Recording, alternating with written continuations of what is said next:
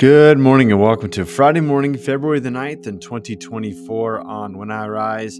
Today we come to the end of Year B, Transfiguration Sunday. And on the Friday of the week, I'd like to take a look at the gospel passage, which comes to us from this week from the Revised Common Lectionary in this week of the church's calendar year. And so we find ourselves in the Gospel of Mark.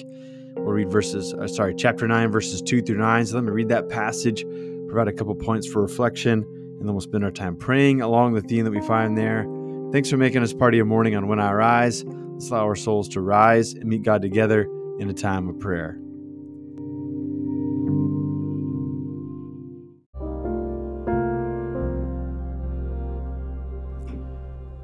Mark chapter 9, verses 2 through 9. A week later, Jesus took Peter, James, and John away by themselves and went up a high mountain. There he was transformed before their eyes his clothes shone with a whiteness that no laundry on earth could match. Elijah appeared to them, and Moses too, and they were talking with Jesus. Teacher, said Peter as he saw this, it is great to be here. I tell you what, we'll make three shelters one for you, one for Moses, and one for Elijah. He didn't know what to say, they were terrified. Then a cloud overshadowed them, and a voice came out of the cloud This is my son, the one I love, listen to him. Then, quite suddenly, they looked around and saw nobody there anymore, only Jesus with them. As they came down the mountain, Jesus instructed them not to talk to anyone about what they had seen until he said, The Son of Man has been raised from the dead. This is the word of God for us.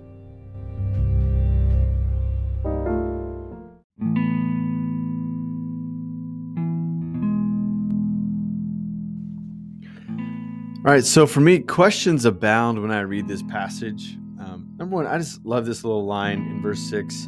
He didn't know what to say; they were terrified. Isn't that awesome? It's like there's this parenthetical background comment that uh, Mark wants to make about the whole thing. And uh, but the thing that I have questions about more than anything else is this: I mean, they go up this high mountain, and uh, Jesus is ahead of the rest of the disciples, and he is talking with Moses and Elijah I just kind of wonder what they're talking about, right? And maybe they've got some plans. I think maybe the other gospels expound on this a little more. But isn't it surprising that even though Peter has never seen Moses and Elijah, there is no photography at this time in the world, how he could say, Oh, it's good for us to be here. I mean, Moses and Elijah are here. We can make them some some shanties, uh, some temporary housing so that we can all spend some time together here. I mean, how does Peter know this is you know Elijah and Moses. I guess there's a sense where this it might have been it might have dawned on him. It may have been a little more clear at the time, but I always always get a little chuckle at thinking about this story. Um, and so many people, they try to give Peter, James, and John a hard time in this passage. Um, and I think it's just easy to dunk on other people, but I don't know what you and I would do if we were in, in that scenario it seems like Peter would like to stay up the mountain, right? And and oftentimes what you hear a preacher say is, we all have those mountaintop experiences. We got to come down from the mountain sometime, right? And so there's like this interesting rhythm of the Christian life where we get these seasons where things seem to be going so well. Uh, maybe we go to a retreat and we get to sing our hearts out and we get to sort out our lives and we get some clarity about what we need to do next when we enter back into the real world. I mean, it seems to be the standard talk for like the last day of all youth camps, right? You're like, oh, we know that you've had a great time here, but we're going to go back to the real world where all these amenities of spirituality are no longer in plentiful supply and so you're going to have to figure out how to follow jesus back in the real world right? So i think that tends to be the angle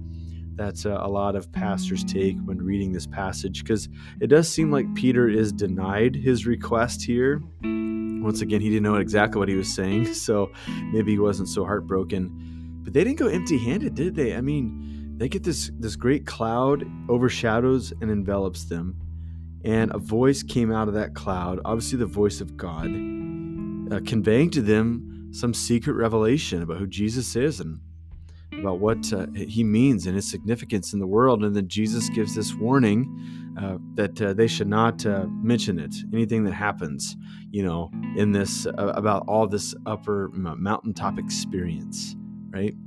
But it seems like they're still putting the pieces together. I mean, there are times that Jesus hints at his death and suffering, he hints at his glorification. and they seem so uh, unaware what's going on when those events actually happen.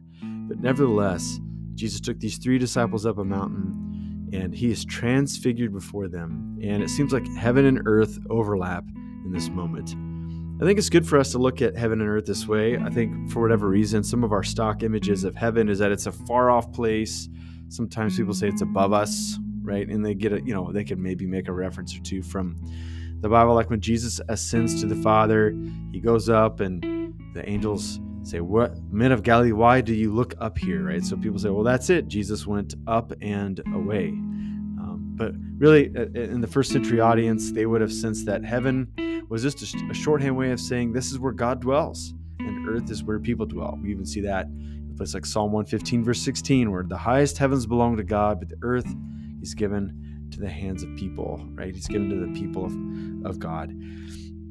And so um, heaven and earth is overlapping here. And I think the average Jew, the first century, uh, you know, primary audience of this passage, they would have um, reckoned that uh, this is where heaven draws near. And these three disciples have this unique opportunity, like a backstage pass, to dwell in the eternal dwellings, right? To um, rest in eternity for a moment, all the while still being on earth.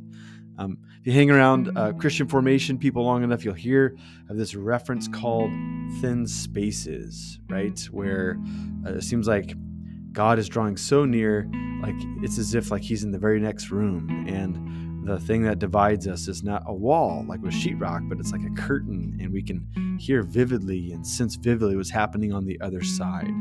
I think by the time at the end of our Christian experience, we've had a, we'll probably have a handful of these experiences where God drew near. And this is certainly what happens in this passage. Um, God draws near, the disciples get to experience God, and Jesus is glorified. And I think this is a good rubric for any close encounter with God, is that uh, we have a sense of on wonder and we sense we hear and feel and know something more about Jesus than we did before. And so, friends, let's chase these experiences. Let's don't chase spiritual highs necessarily, but don't you want to be close to God? Don't, don't I want to be close to God? Don't we want to know more about Jesus?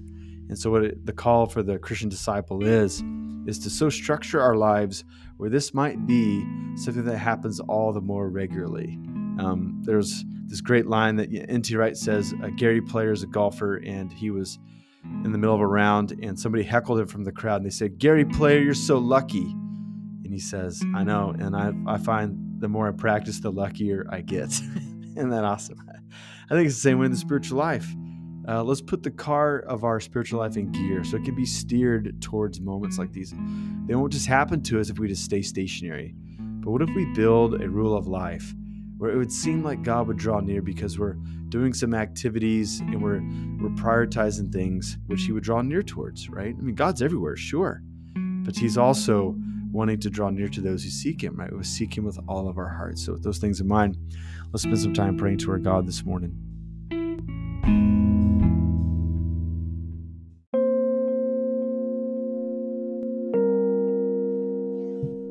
Father, Son, and Holy Spirit, we thank you for the promise that when we draw near to you, that you'll draw near to us. You also tell us that when we seek you with all of our hearts, that we'll find you. And we also recognize that you're the holy God uh, who stands alone in your own presence, and that we're, you know, your people. And uh, through Scripture and community and prayer and service, we get bits and pieces of this awareness that you are near to us.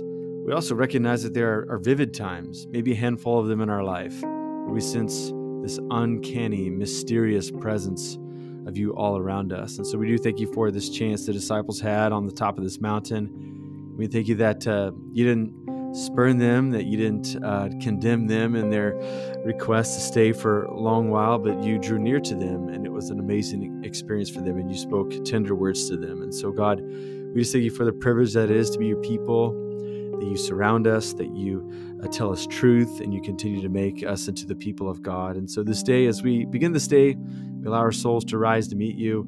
Uh, we thank you that um, we can draw near to you. And uh, as we do so, God, we pray that you would speak to us, that you'd reveal who you are, and ultimately that you'd reveal more about who Jesus is. Uh, Jesus is the author and the perfecter of our faith. We're not in this faith for any other reason, but because we want to be with you, God. And so we pray that we might sense your presence today. Ask all these things in Jesus' name. Amen.